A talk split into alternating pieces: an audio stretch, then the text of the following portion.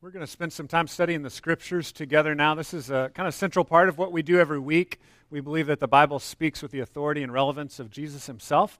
Uh, so we want to look into what he has to say. Uh, we're starting a new series called Who is Jesus? Who is Jesus? We're going to look at that answer from the Gospel of John. So if you have a Bible, you can open your Bible to the Gospel of John. If you don't have a Bible, we've put some under the chairs. It's page 886. You can turn to page 886 in those black Bibles. Gospel of John is the last gospel, it's the fourth one, so it's the fourth book of the New Testament. You've got Matthew, Mark, Luke, and John. Uh, but it was also the latest one to be written. Uh, and so it has uh, a different kind of feel from the other Gospels. Often the other three Gospels are referred to as the synoptic Gospels, which means they have the same view. They're not identical, they don't have the exact same view, but they just kind of follow in a very similar pattern. They have a lot of overlap, whereas John is very different. We're told at the end of the Gospel of John, John says, there were so many things that Jesus said and do, uh, did, we, we couldn't like have enough books to handle all of it, right? So we understand that Jesus said and did a lot of things, and then the authors had to choose what they were going to put in the book for us. Um, and so we get a different perspective from all of the Gospels, but it's like the most unique perspective from John. So I think we'll enjoy embarking on this together as we try to figure out who Jesus really was. Uh, one of the analogies I've used in the past is uh, if you were to compare, say, the Gospel of Luke and the Gospel of John, it would be like the difference between a documentary, like a historical show, and a regular movie that's edited around one primary theme. Uh, so the Gospel of John is, is more unified, more coherent, more artistic. That doesn't mean it's not true, that just means it's more refined. Another way you might think about it is a piece of furniture, right? You could have like a rough cut piece of furniture, and then you could have a very finely sanded um, and very well taken care of and kind of perfected piece of furniture, or you can just have like your basic piece of furniture. And it's they're just different styles. Uh, they, they come at us from different directions. And so my prayer is that this is exactly what we need as a community uh, in 2019. As we look at the Gospel of John, what we're going to see in chapter 1 is an introduction to the themes of the book, right? So there are going to be a lot of different themes in the book that he's going to just begin to introduce to us in chapter 1. And if you've ever been at a musical, you'll know what this feels like. When you go to a musical, the orchestra or band will often, at the beginning, before the show starts, they'll kind of warm up and play little snippets of every song you're going to hear during the show. Have y'all ever been to one of those shows where they do that? Um, I was thinking about there's also this like techno music where the music starts before the beat drops. the same kind of thing, right? It's kind of teasing you. It's like, okay, it's coming, it's coming, right? That's what John is doing here in chapter one. He's, he's kind of laying out these themes. We're, we're not going to get to go as deep as we want today, but you're going to come back the next week and come back again, and we're going to go deeper and deeper as we move through the Gospel of John. So let's read chapter 1. We'll read verses 1 through 18 chapter 1, verses 1 through 18. In the beginning was the Word, and the Word was with God, and the Word was God. He was in the beginning with God. All things were made through him, and without him was not anything made that was made. In him was life, and the life was the light of men. The light shines in the darkness, and the darkness has not overcome it. There was a man sent from God whose name was John. Here he's talking about John the Baptist. He came as a witness to bear witness about the light, that all might believe through him. He was not the light, but came to bear witness about the light. The true light, which gives light to every one, was coming into the world. He was in the world, and the world was made through him, yet the world did not know him. He came to his own, and his own people did not receive him. But to all who did receive him, who believed in his name, he gave the right to become children of God, who were born not of blood, nor of the will of the flesh, nor of the will of man, but of God. And the Word became flesh and dwelt among us. And we've seen his glory. Glory is of the only Son from the Father, full of grace and truth. John bore witness about him and cried out, This was he of whom I said, He who comes after me ranks before me, because he was before me. For from his fullness we have all received grace upon grace. For the law was given through Moses, grace and truth came through Jesus Christ. No one has ever seen God, the only God who is at the Father's side. He has made him known. Let me pray and ask God to help us. We've got big topics. Um, not really enough time, as I said, to go in depth, so we're just going to pray that God would help us hit the things we need today. Let's pray. God, we thank you for your word. We pray that it would speak to us, that we would hear you. Uh, we pray that you'd help us to focus on the most important things for us today and in this moment. We pray that your spirit would empower us to, to respond to these things, um, to follow you because of these things. We thank you that you love us and you've revealed yourself as love through Christ. And we pray in his name. Amen. So, the first big idea, I'm sorry, this is now I'm hot. I was cold this morning, now I'm hot again. I just can't, I think I'm getting to that age where my temperature fluctuates, you know, I don't know what it is. Um, we're going to look at this kind of starting with the idea of the word, and I, I, want us to think about what the word word means. I know it's hard to follow, but the word word, we're told, is, is who Jesus is. God reveals himself as the word in Jesus. And what I want to lay out for you is that it's a very broad word, right? Word can mean a lot of things. In modern English, word can mean um, something that you speak, it can mean something that you can say, it can mean an idea, it can have kind of a connotation of, of reason or logic, it can also have the connotation of just interaction or creativity. And, and all of that is there. But a lot of times, scholars write these books about all the different possible meanings and everything it could mean, when I think it's most helpful for us to say, well, John was a Jewish boy before he wrote this gospel. And so let's go back to the Jewish scriptures, to the Old Testament, and say, how's the word word, the word of God, how is that used in the Old Testament? And I think when we look back at that, we'll see a really helpful outline that'll help us kind of organize what we see in John chapter 1. And there are three things that you'll see again and again in the Old Testament. One is that the Word of God creates. God is a creator, and He creates through His speech and through His Word. And then, secondly, we'll see that God's word is something that saves and rescues us. So, God is a rescuer, He's a savior, and His word does that. We see that in the Old Testament. And then finally, in the Old Testament, we see that God's word reveals. And the word I'm going to use today in my outline is fulfills. Right? It fulfills. It, it grows, it shows us more, it reveals, gives us the information we need, it guides us, it instructs us. But in Jesus, particularly, we'll see this flesh itself out as fulfillment. Okay? So God's word creates, rescues, and fulfills. And we're going to see that in the person of Jesus himself. And so the first thing that we're going to focus on when we ask ourselves, who is Jesus? We're going to say, well, first of all, Jesus is creator. Who is Jesus? Jesus is creator. What, is, what does that mean? Well, let's look at what he says here. Starting again in, in verse 1, he says, In the beginning, I'll stop there for a minute. What should that remind us of? In the beginning, there should be a Genesis 1 1. There's a literary echo. Again, to use kind of musical analogy here, you're, you should hear the, the rhythm and the melody of, of Genesis 1. In the beginning, John's trying to pull us back and say, This is God. He's the one that started everything. This is one of the primary differences between the Gospel of John and the other Gospel writers. He goes all the way back, right? He goes all the way back to the very beginning. In the beginning was the Word, and the Word was with God, and the Word was God. Really important phrase. And I just want to clarify up front this is not the only place that this idea is taught in the New Testament. This idea of the unity and diversity of God, God in three persons, we call it the Trinity, is taught many other places in the New Testament. And I'd love to talk to you more about that afterwards. Um, we can kind of go into more detail, but let's stick to here. There, there's two things we're told that the Word, Jesus, was God and he was with God. So there's a sense in which it's one what, one God, and three who's. I think that's the easiest way to summarize the doctrine of the Trinity. Three who's, three persons that seem to interact and have community and love for one another Father, Son, and Holy Spirit, but one God.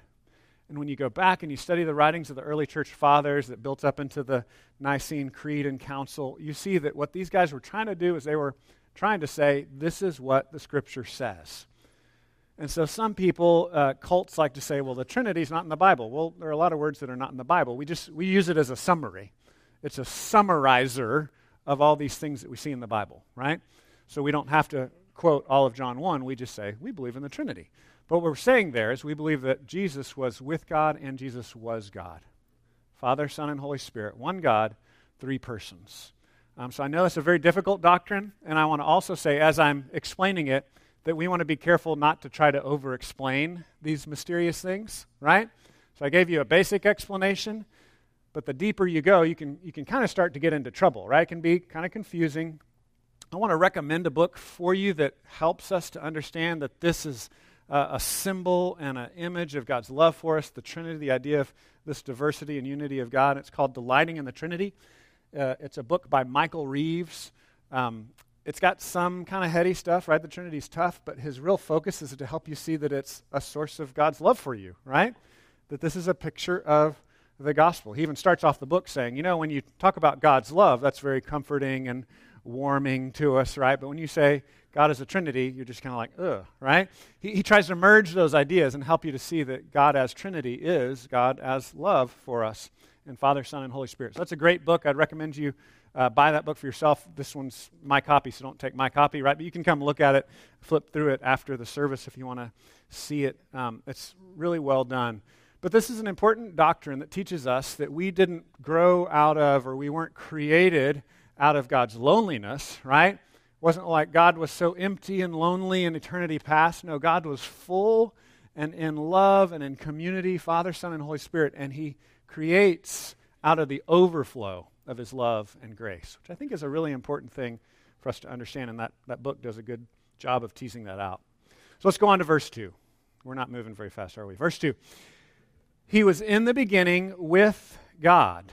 All things were made through him, and without him was not anything made that was made. So, little pop quiz. Did Jesus make everything? Yes. Jesus made everything. You, you failed the quiz. Nobody answered. I'll, I'll read the verse again. Obviously, you, you must not have heard it. All things were made through him. How many things? All things. And what does the, the word mean in Greek? All? It, it means all, right? Okay. And without him was not anything made that was made. He's just saying it again in a different way. Just in case you missed it, he made everything. There wasn't anything made that he didn't make, right? He, he made it all. So this goes against, again, the cultic teaching that Jesus was made. Jesus wasn't made, Jesus is God. So that's part of how we understand Jesus as being God.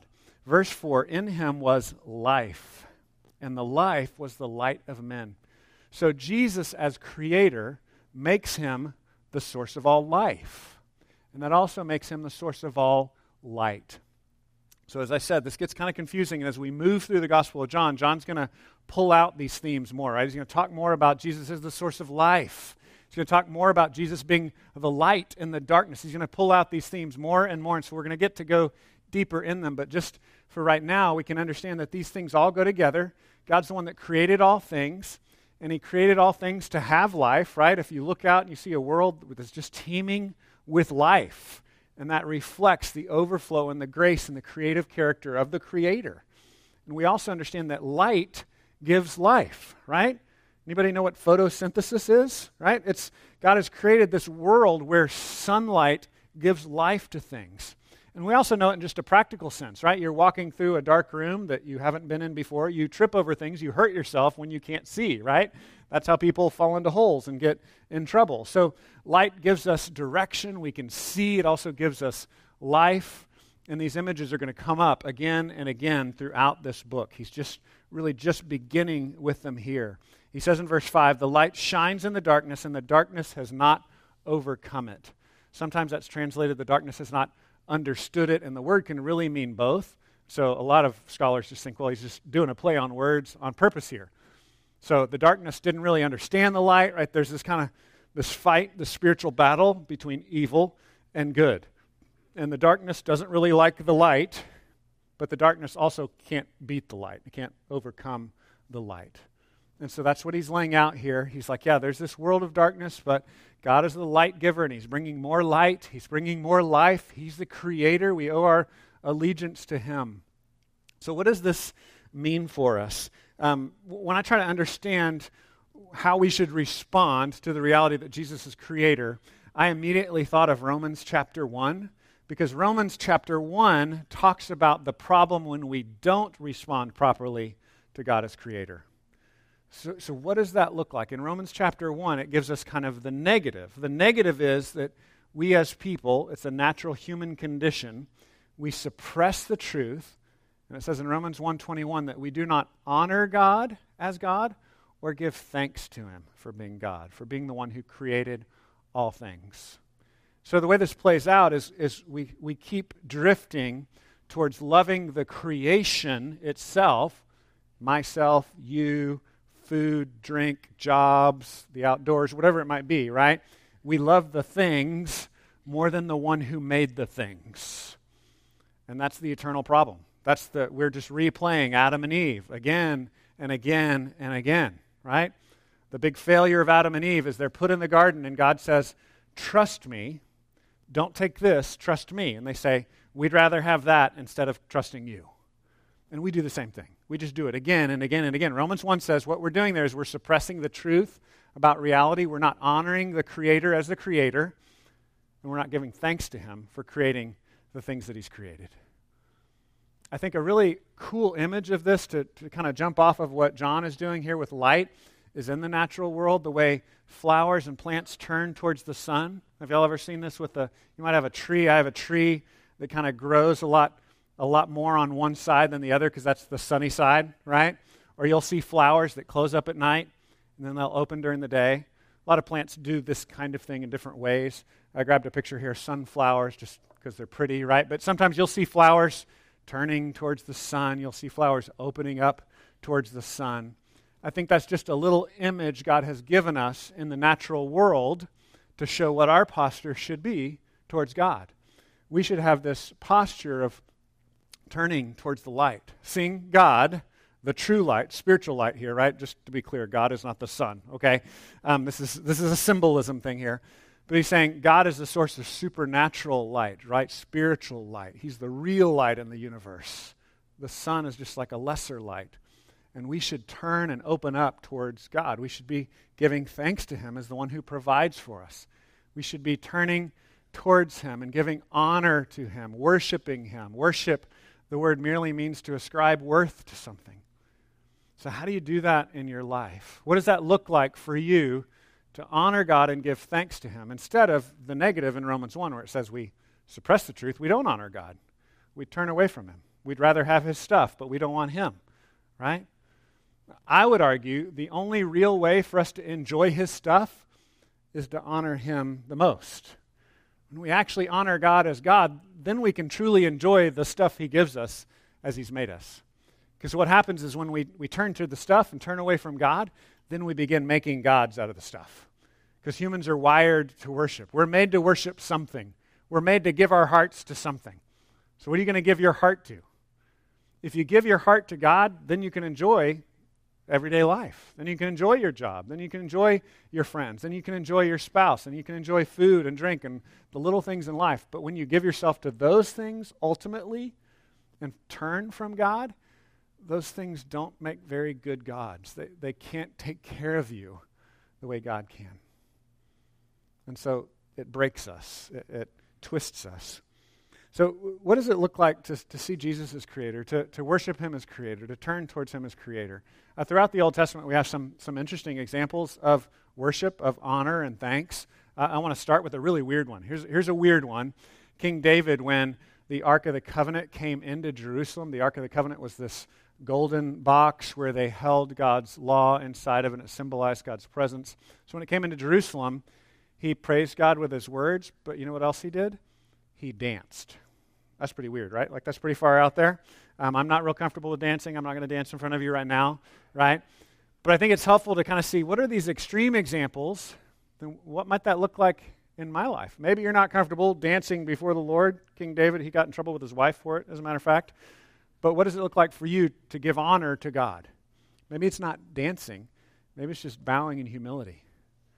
Maybe it's just utter brokenness when King Solomon, King David's uh, son, was dedicating the temple later on, he built the temple where God's presence was revealed.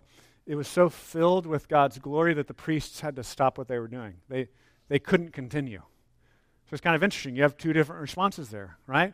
One, David's just going crazy, dancing and singing. The other, the priests with King Solomon, they just had to stop, right? Have you, have you ever responded that way, where you're like, I can't do anything? I'm so overwhelmed with God's goodness with God's greatness. I just I can't move. Like the psalmist says, be still and know that I am God. How do you respond to God's greatness as creator? How do you tell him, God, you are worthy? How do you honor him? How do you give thanks to him? I joked about this a few months ago. One of the common Christian practices that a lot of Christians do is, is giving thanks at a mealtime. That's a great practice, right? It's easy to make fun of because a lot of times it's just this thing you teach your kids and your kids do it and your kids do it. Nobody really knows what they're doing. You start to lose touch with why you're doing it. Uh, a lot of Christians start to think that you just pray before a meal so it won't poison you, right? It's like this magic thing or you're superstitious about it. But really, the practice in the New Testament is you're giving thanks. You're saying, God, you've provided for me. So I'm going to give thanks. That's why Christians should, should pray before a meal or after a meal or during a meal. Just thanks, God, for providing for me.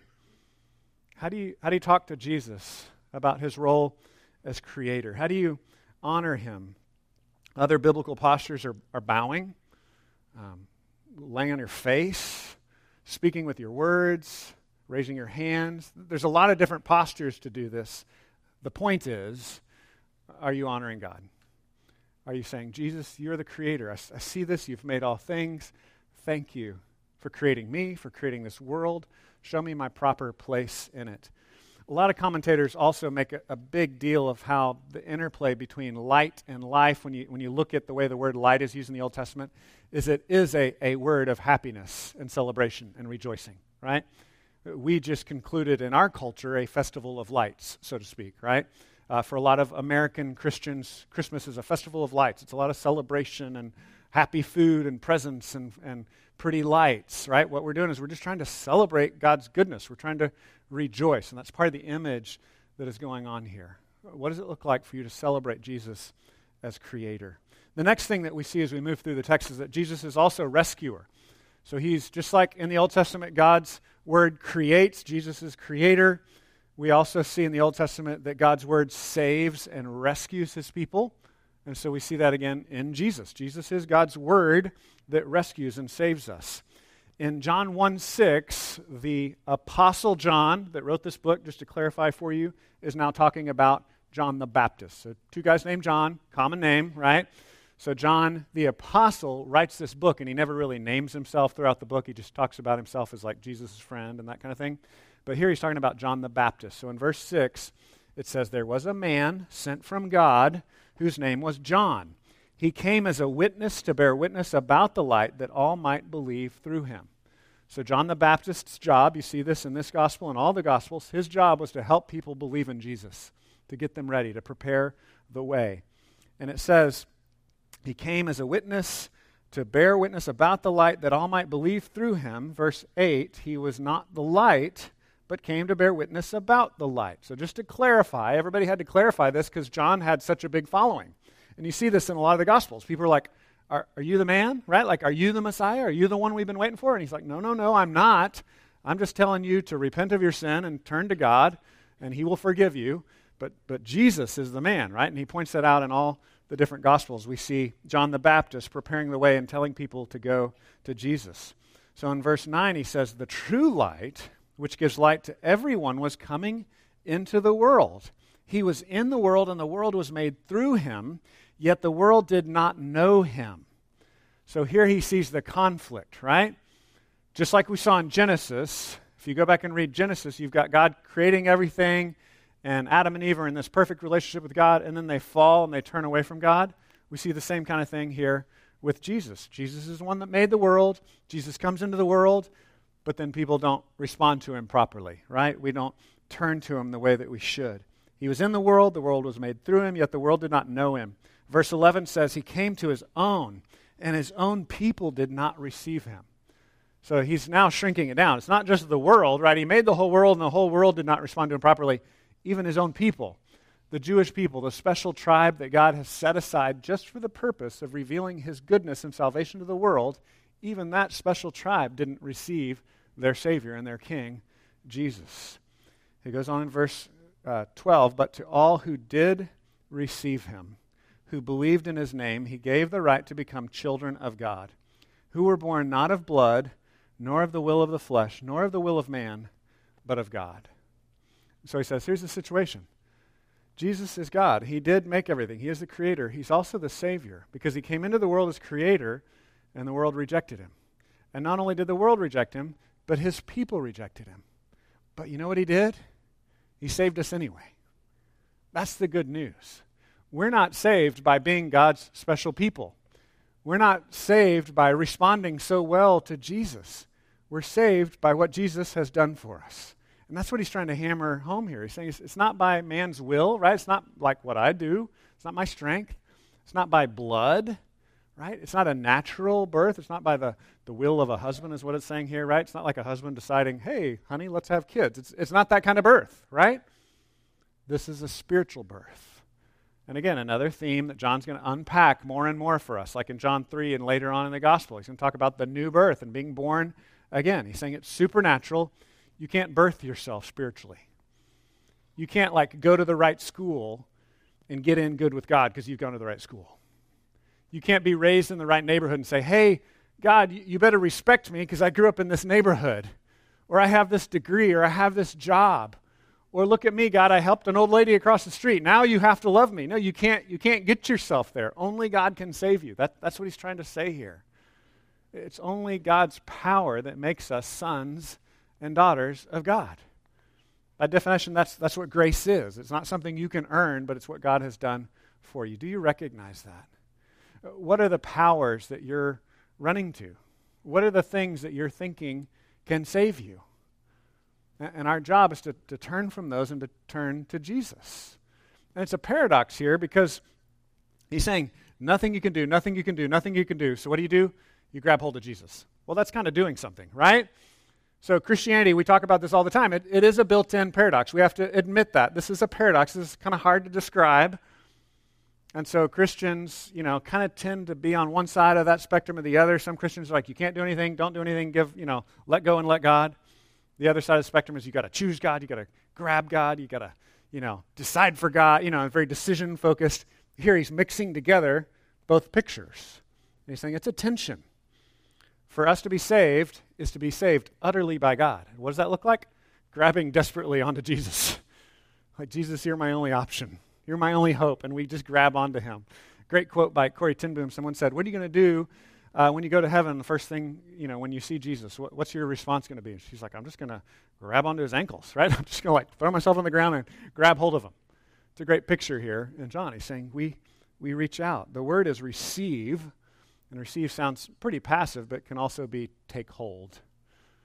It's like, I'm, I'm receiving this, right? Are you going to take hold of Jesus? Are you going to grab on to him? Are you going to receive him giving himself for you? The gospel picture is that Jesus gave himself for you. He came for you. He's pursuing you. He's chasing you. You're running into the darkness. He's coming after you with his light. Will you receive him? Will you entrust yourself to him?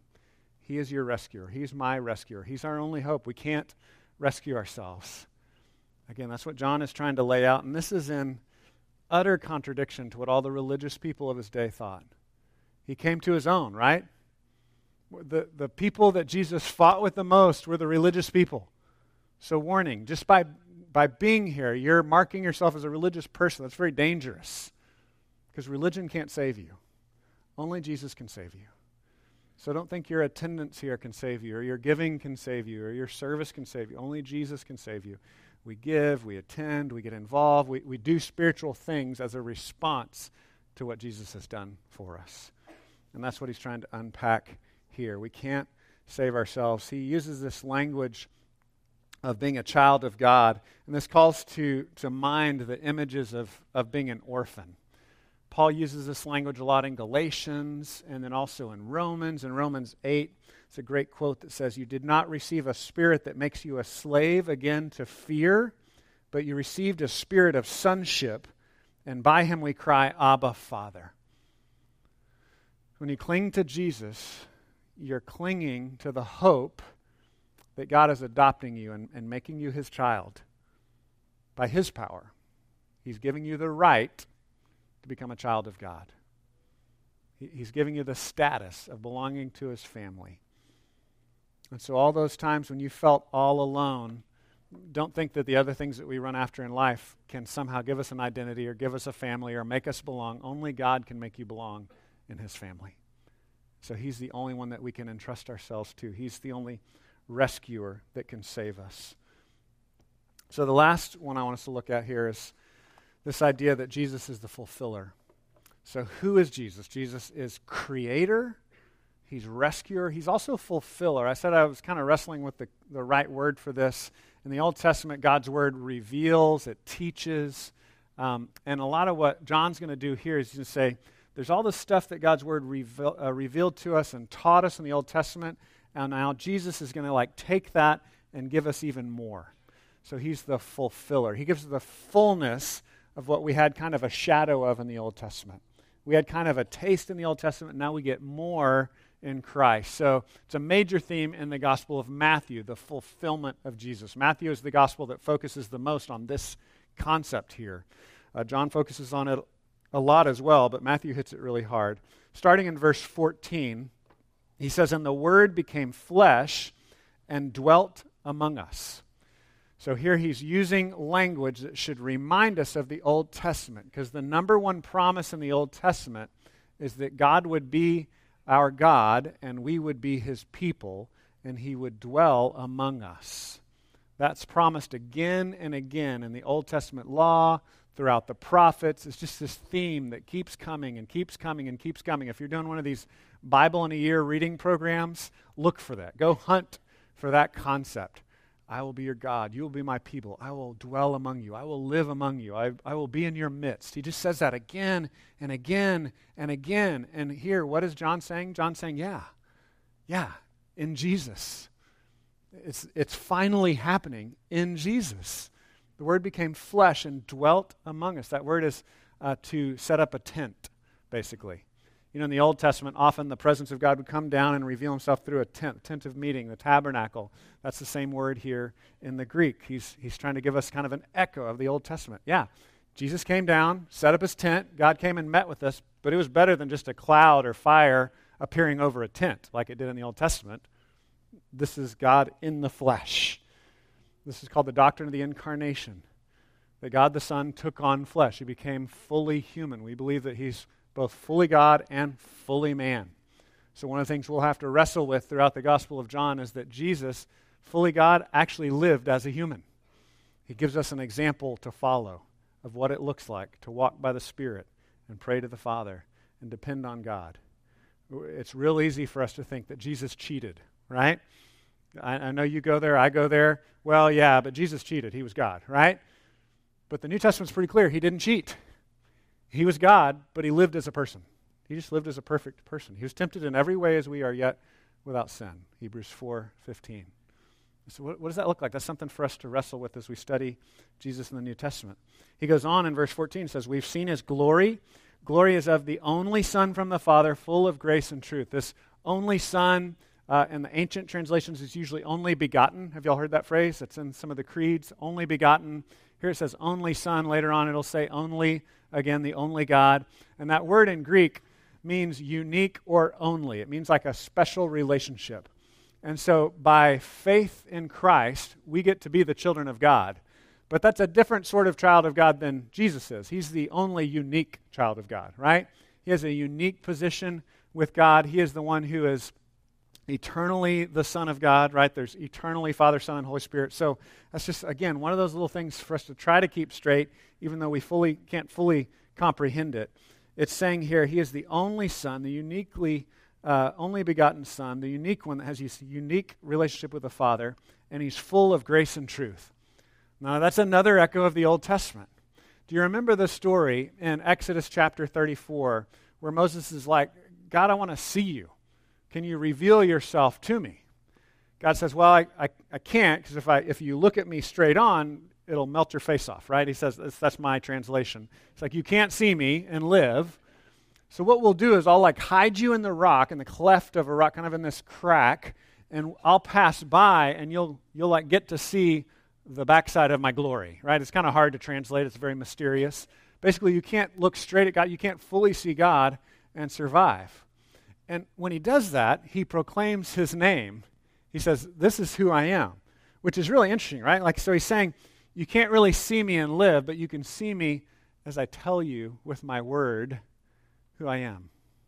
So you'll get the fulfillment of it through my word. I'll reveal myself through my word. So God declares by his word who he is to Moses.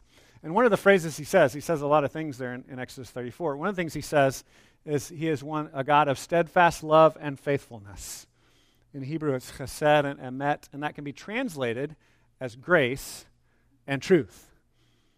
There's a lot of different ways to translate it. So often in the English, it's steadfast love and faithfulness, but that could just be as easily translated grace and truth. John's picking that up here. He's saying, we, We've seen God, we've seen His glory, His grace and truth. And then in 15, he comes back to John the Baptist again. John bore witness about him and cried out, This was he of whom I said, He who comes after me ranks before me because he was before me, right? John the Baptist was even clear. He's from eternity past.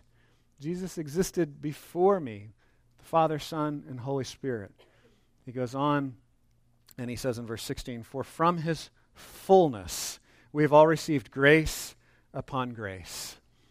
There's a lot of different translations of this, a lot of ways to translate this, but grace upon grace means there was grace in the Old Testament, and now we have more grace in Jesus. So it can be grace against grace, it can be grace instead of grace, grace upon grace. It's like one of these very flexible uh, prepositions. It can mean a lot of different things. But, but every way you translate it, you get the same idea that he's saying God was gracious to his people in the Old Testament, but he's even more gracious in Christ.